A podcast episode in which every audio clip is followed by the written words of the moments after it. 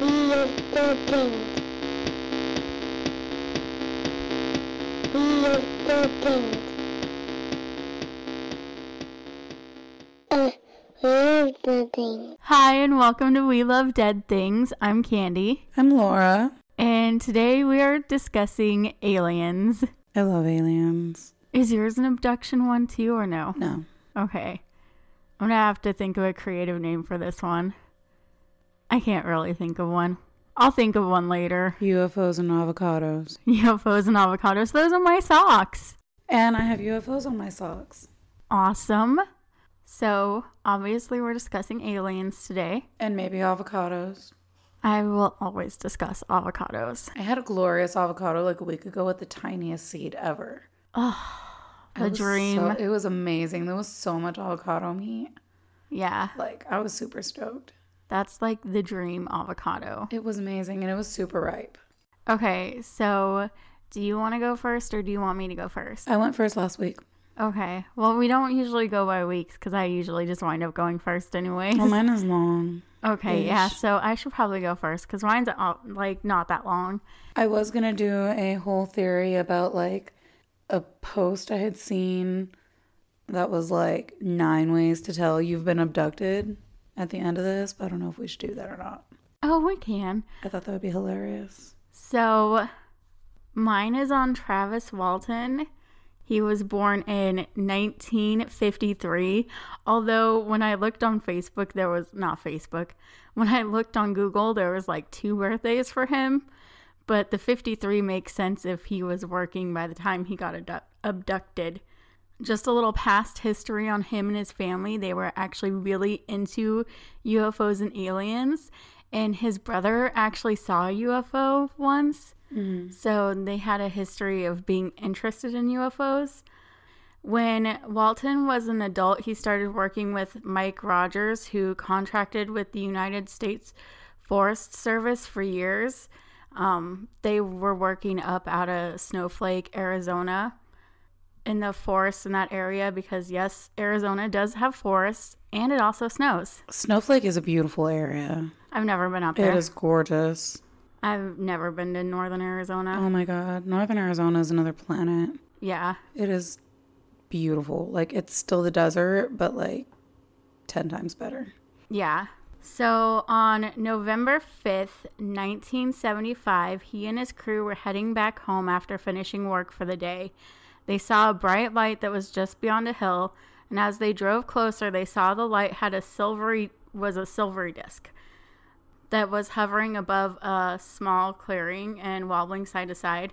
Which, first of all, if I saw a bright light, I would not be fucking driving towards it. I feel like that's a mosquito thing though. Like, do you remember the movie A Bug's Life? Yeah. And they're like showing the mosquito lamp, and the mosquitoes are like, Don't go towards the light, Fred. And he's like, I can't help it. It's so beautiful. Like, that's people with bright lights. Yeah. Or mosquitoes. I guess so. So then Walton, being super smart, decided that he wanted a closer look at the UFO and got out of the truck and started walking towards it. Me. And everybody is screaming at him, like, get back to the truck. And, and he's like looking at the UFO. And then he finally turns to walk back.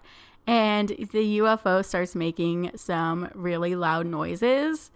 And a blue green light comes out of the UFO, UFO and like hits Walton and he flies up into the air and then it like shoots him off like 10 feet and he falls to the ground. And everybody else in the truck is like let's get the fuck out of here. Wasn't his dog in the truck? i can't remember. I think there was a dog but i just remember like everybody was like get the fuck out of here and they left him there. Mm-hmm. And then an hour later from a nearby town, they wind up calling the police about a missing worker. They don't mention the abduction on the phone, but when Deputy Sheriff Chuck Ellison met them at the shopping center, they had been distraught and told him about the UFO abduction. Obviously, the police were a little skeptic on what happened, but they knew they had to search for Walton because it was middle of winter in Snowflake, Arizona, and it gets really cold, and you can die at night if you're out there. Yeah, it gets below freezing temperatures. Um, I've been up there when it gets to like literally like five degrees Fahrenheit, which is like what? Negative 15 Celsius or something like that. I don't know. I I don't. think it might actually be more than that. I don't know the conversion for Fahrenheit to Celsius. I'm still trying to understand standard, or what is it? Metric to standard. Yeah, so the police searched the area and they found no evidence of a UFO. And at this point, they were actually wondering if this story was made up to cover a bigger crime, which would be homicide. Yeah. On November 10th, all of the workers wound up taking polygraph tests, and these tests proved that they were telling the truth because they asked them, like, did anybody hurt Walton? And they said no. And does anybody know where his body is? And they said no.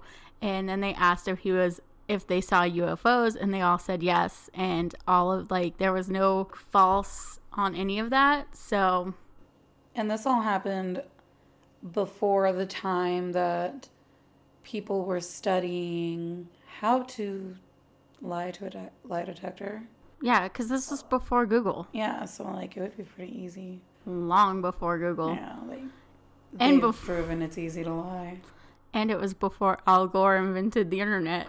Dude, it wasn't Al Gore. It was Donald Trump. No, it was Al It Gore. was totally Donald Trump. Girl, history of internet memes. Al Gore created the internet. History of I saw something stupid online once and they said Donald Trump created everything.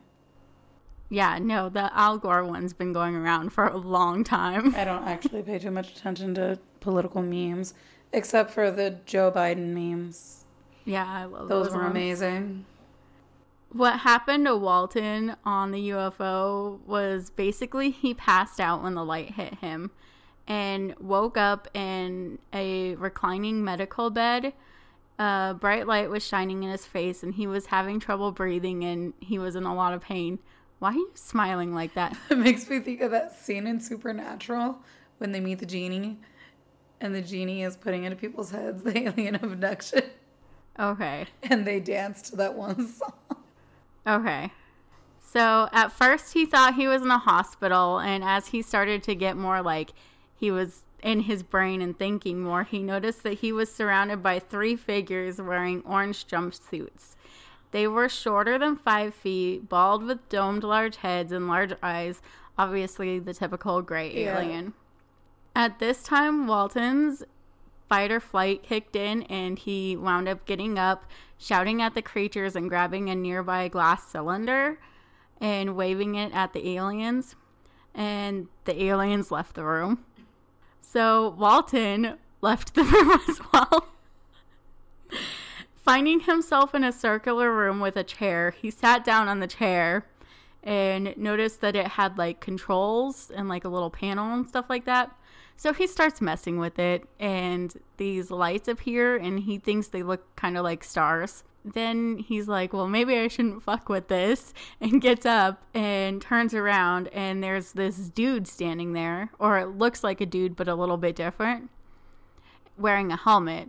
So because it looks like a dude, he's like, What's up, man? Trying to ask it questions. The humanoid figure didn't answer back to him and just motioned for him to follow it. So he followed it and it led him to like this hangar area where he saw the UFO that abducted him. He saw a couple more human like figures and tried to talk to them, but they didn't talk back either. The dude led Walton to a table where he sat down and they put a mask over his head, like a breathing mask, and then he passed out. Yeah, because they gave him freaking anesthesia. Yeah, and then he woke up thinking like he woke up in the t- town where they had called the police from the workers. He thought it'd only been a couple hours, so he goes to the phone and calls his brother. But it had been 5 days and it was all over the news and all that stuff. So they like rush to get him and they take him to the hospital and he gets checked out. Then later on, he agrees to take a polygraph test, which wound up being really controversial because he actually failed the polygraph test. But they also asked him a bunch of questions at first about his past, like a couple past histories with the run ins with police. Not like too terrible, but obviously something that makes you nervous when the police are polygraphing you. Mm-hmm. The polygraph is questioned because everybody else passed, but he failed. That's a big controversy. And I also agree, like, get the side where it's like they asked him a bunch of questions that made him really nervous. So obviously, your heart rate's going to be up more and stuff like that, which I think would mess with the polygraph test. It does. I So- have anxiety. Hook me just thinking about a polygraph test makes my heart rate go up. Philip Klass, a UFO debunker, later asserted that he believed that the story was made up because Mike Rogers, who was the owner of the construction business, was unable to complete his contract with the U.S. Forest Service, and this event would make the contract obsolete, basically, mm-hmm. where he wouldn't have to finish it because something happened. That's a little bit iffy because there's the company like stated like it wasn't as bad as Klass is making it out to be, but who knows? Afterwards, Walton published a book called The Walton Experience, and he also hosts a UFO convention and goes to other ones. Walton's book was later abda- ab- abducted, adapted to film, and the film is called Fire in the Sky. I didn't go into huge details. That's all I have. Yeah. I didn't go into huge details with this one because it's a very common one, but it's also one of my favorite abduction stories because it's like you got the coworkers and you know stuff like that, and he does what I would totally do if I saw a UFO, which is walk towards it because I'm fucking dumb. So it's kind of like a fan fiction on what would happen if I got a, saw an alien. It's basically us, but a dude. Yeah, Actually, the whole part where it's like he woke up and he goes into another area, like he is confrontational and then goes off into another area, makes me think of X Men. Because, like, literally, you're saying that, and I'm picturing Wolverine physically assault Jean Grey and then run off down a hall.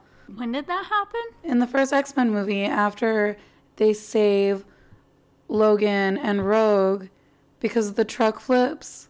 Oh, okay. And that's the first time they go to Xavier's mansion. yeah, okay. And like Jean Grey is running experiments on him because he's fucking amazing and super sexy, but mostly because he's an anomaly even to the X Men. mutants. Yeah. There we go. Because you know he's like super young, but they can't tell if he's actually super young because like he looked like he might have been forty, but in reality, Wolverine was like two hundred years old, Yeah. older. He was super old. He fought in the Revolutionary War. Yeah. He was way old. Yeah. He wasn't even born on this continent. How did he get here again? I can't remember. I know they talk about it. They do. In Wolverine. Okay, we're spiraling. Oh, I can spiral more I about. spiral all day. X have Men a- is my favorite. I have a theory about the Logan movie, so if you want to know, hit me up. oh my god, I could talk all day about Logan. I could talk all day about Hugh Jackman. Yeah. The fact that he was Logan just makes him better. Yeah. Wolverine is my favorite X Men. Not to be stereotypical, I liked Logan before X Men was a live action movie with Hugh Jackman. You should probably go into your story before I, keep going. should. I could talk about Marvel all day. So originally, I was gonna do the Tulli Papyrus, which I remember hearing about when I was really young.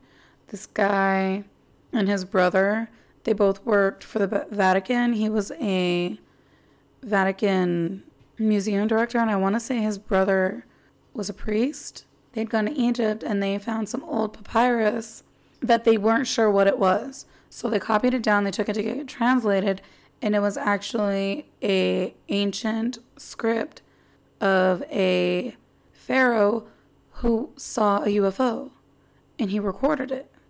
So I was like, oh, that's super chill. That's super cool. But basically, every little bit of research I found on that was did it really happen? Did he really find this? Did he make it up? So I'm like, okay, fuck this. There's not enough information. And then I was contemplating doing the story you did, but then I'm like, nah, I already did a story on Arizona, so I decided not to do a story on Arizona. So I dove back a little bit farther in time from your story, but not quite as far back as the Tulli story. And I am going back to 1947 when a World War II Air Force pilot named George Gorman, that's a really awkward name for me to pronounce, I'm sorry, was involved in what he calls a dogfight with a UFO over Fargo, North Dakota. Okay. It's pretty cool sounding, right? Yeah. Like, I was like, oh, that sounds awesome. So the whole thing only lasted like 27 minutes, less than half an hour from like him radioing to air traffic control to him landing 27 minutes. The investigator for Project Blue Book says that to this day, this is a classic story for him. This is one of the most, one of the first stories he thinks of when he talks about investigations they have done on unidentified flying objects. Gorman had done a interview with a newspaper in 1948 and he says that this was unlike anything he had ever seen because the night of the incident he was flying alongside other airmen coming in from a cross country exercise. The other pilots landed at the Fargo Hector Airport, but Gorman decided he was going to get some extra night fly hours in because it was a really clear night. So around 9 p.m., Gorman was done with his extra flying time and he was radioing back into air traffic control that he was coming to land. They let him know that the only other aircraft in the area other than his P 51 was that of a Piper Club. Well, he looked down about 500 feet. That's where he saw the other aircraft. But as he saw this, he saw what he described as the taillight of another plane come in on his right side. Air traffic control had no clue what he was talking about. There was nothing on the radar. At least on the radar, they had nothing, I should say.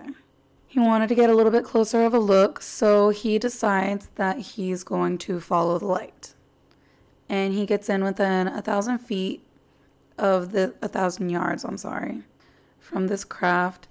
He says it was six to eight inches in diameter, clear white, and completely without any fuzz around the edges.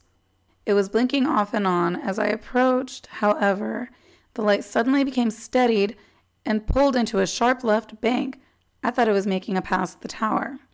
Just as Gorman was getting ready to continue towards the craft, it just comes towards him. It turns sharply around and flies directly for his P 51. Just as they're about to collide, he dives because he's trying to avoid a crash. Like he's not about to get hit. He said, just as the light passed over him again, maybe about 500 feet, it cut back into his direction and started flying at him again. So this time, he's like, we're going to collide. He, he's thinking constantly, they're going to crash, they're going to crash. Just as the light is coming towards him, though, it shoots up straight into the air and he follows it at a straight incline. He climbs about 14,000 feet before his P 51 stalls out. After all of this happens, he straightens himself out. He can't find it. He doesn't know where it is. And that is literally the end of the incident itself. He says that it was nowhere to be seen. Nobody on the ground saw it again.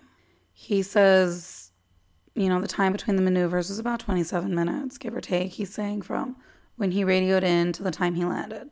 And and sworn statement to his commander, Gorman states, I am convinced there was a definite thought behind its maneuvers. I am further convinced that the object was governed by the laws of inertia because its acceleration was rapid but not immediate, and although it was able to tur- turn fairly lightly, fairly tight at considerable speed, it still followed a natural curve. Gorman himself reached a speed of 400 miles an hour, and he wasn't able to keep up with this light.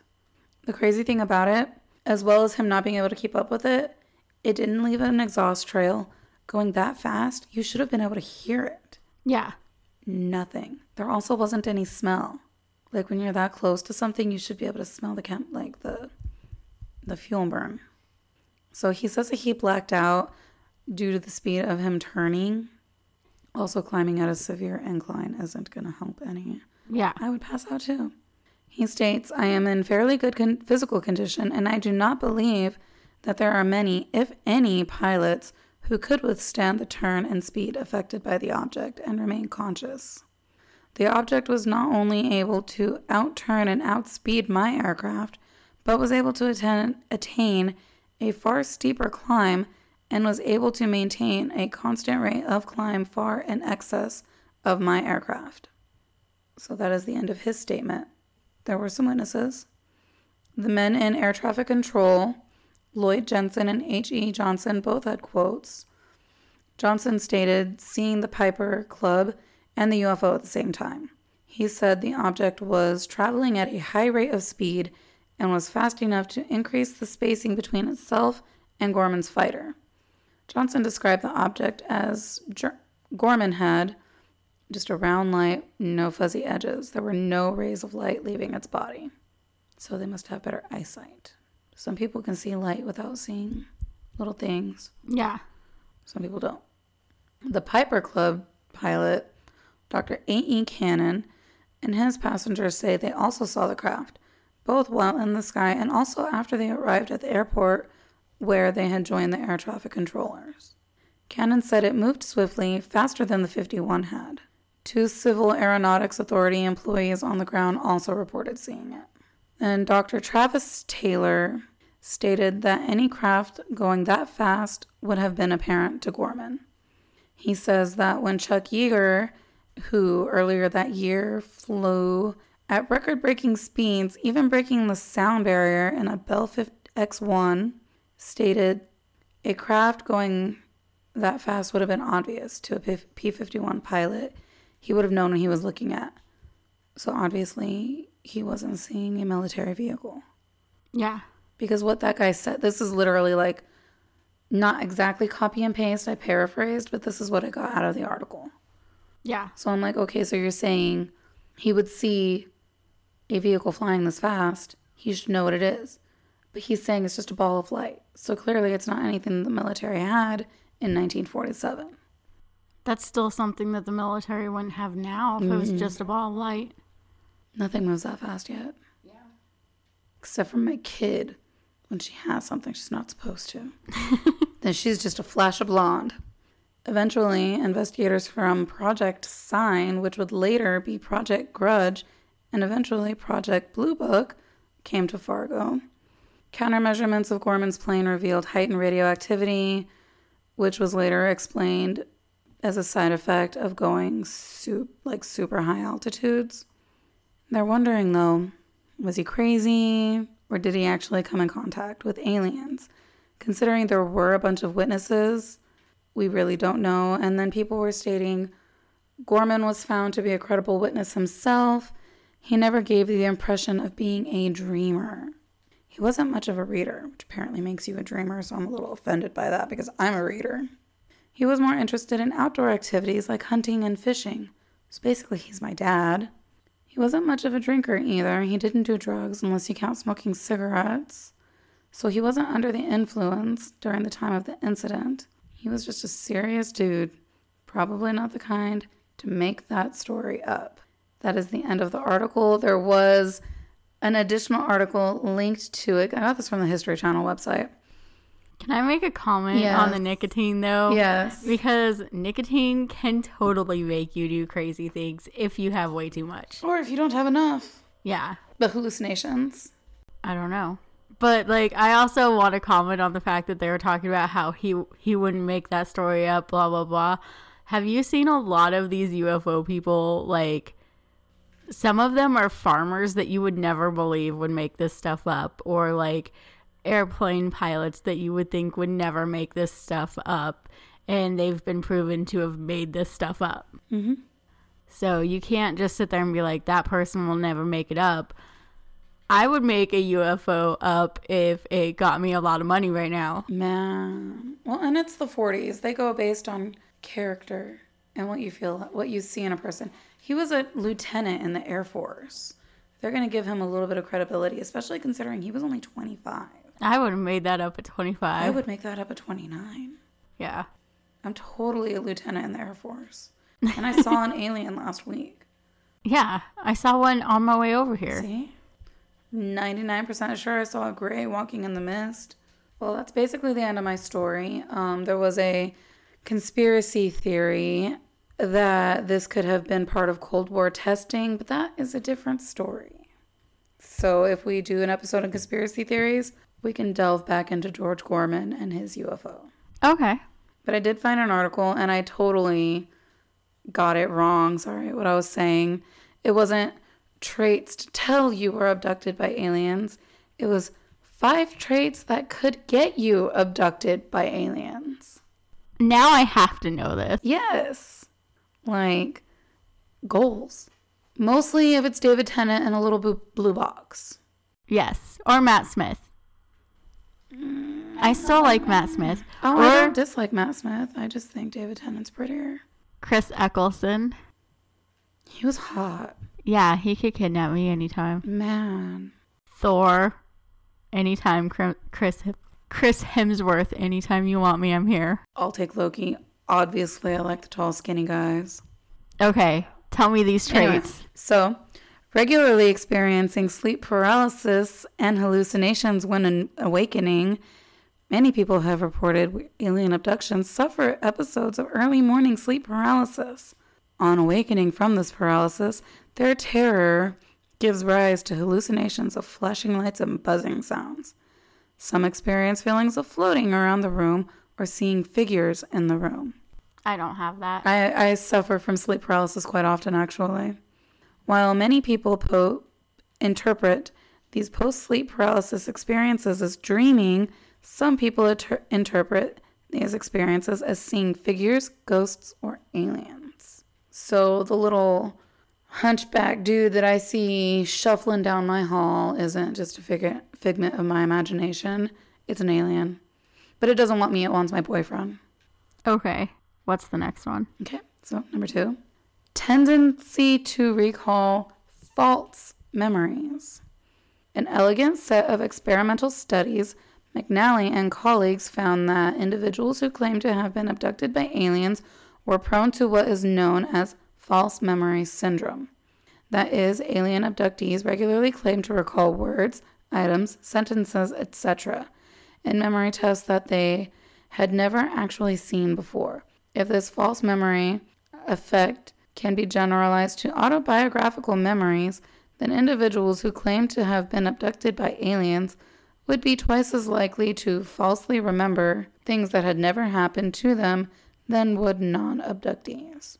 So the false memory thing is actually a huge issue in the world. A lot of people like believe in recovering hidden memories or repressed memories or stuff like that. And a lot of the time that can lead to false memories being put in you. Yes, people do repress memories. It does happen. All the time. I know people who've experienced that. Yeah, but there's also like a lot of people who create false memories thinking they're repressed memories, and it becomes a huge issue.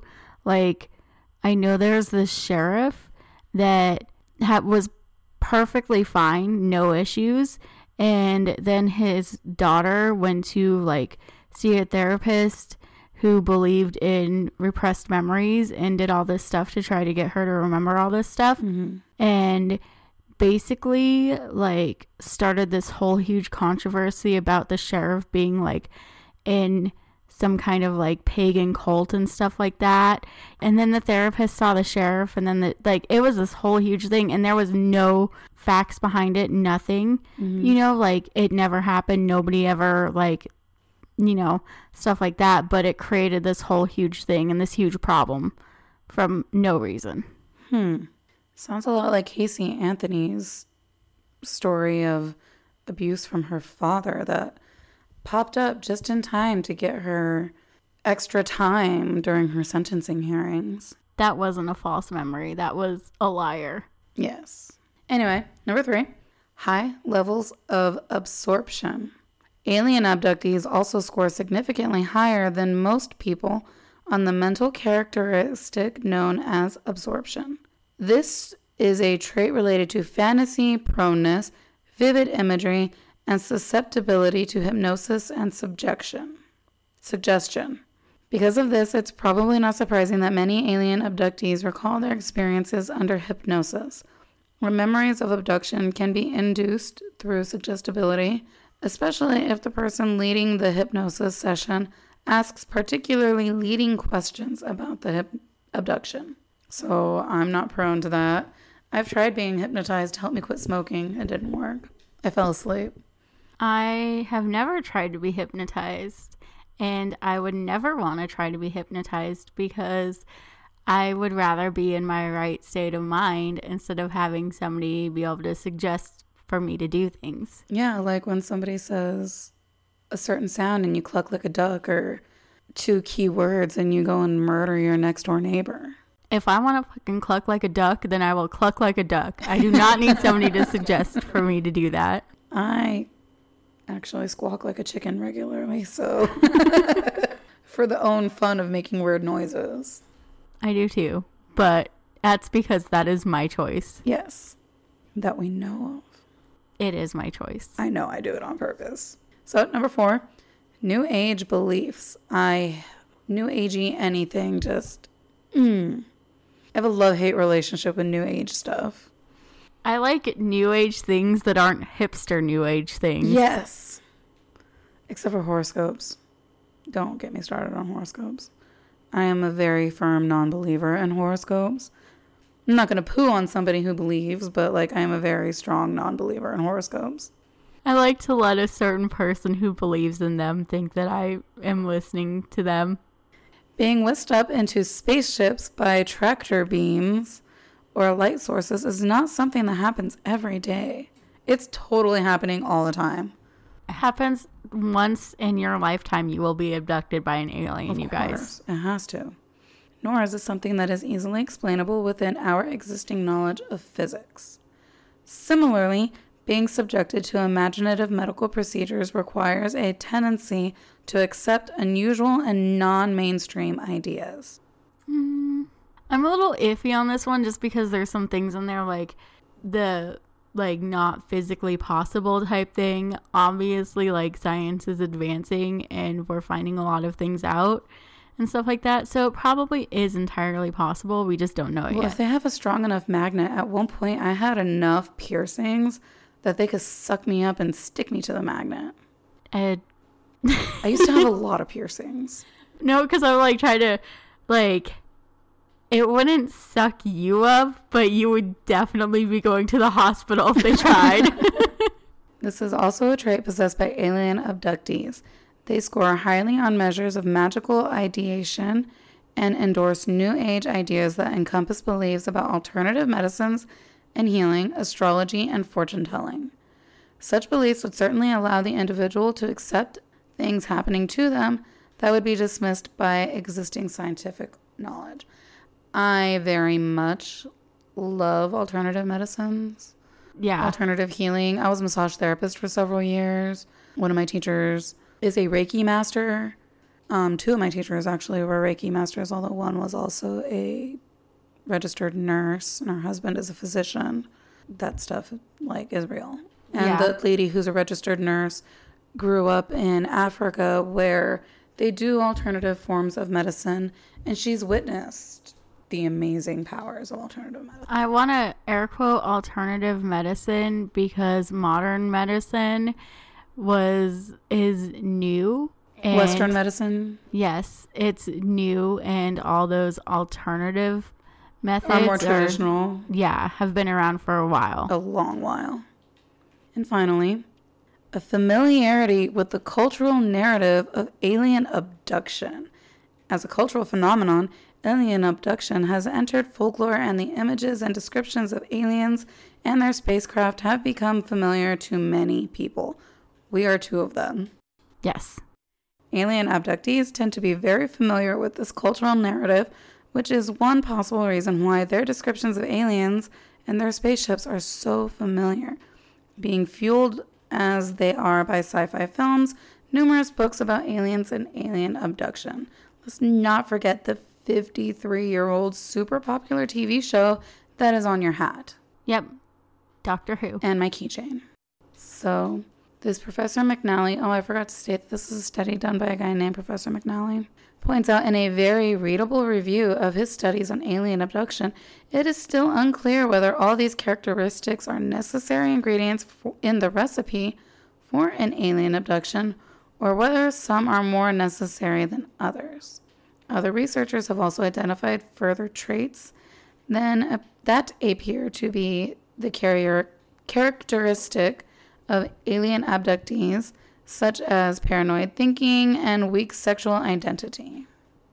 I'm just gonna stop there because I'm gonna continue reading for like three hours. Wait, weak sexual identity? People who don't know what their sexual preference is at the moment are still trying to discover what their sexual identity is.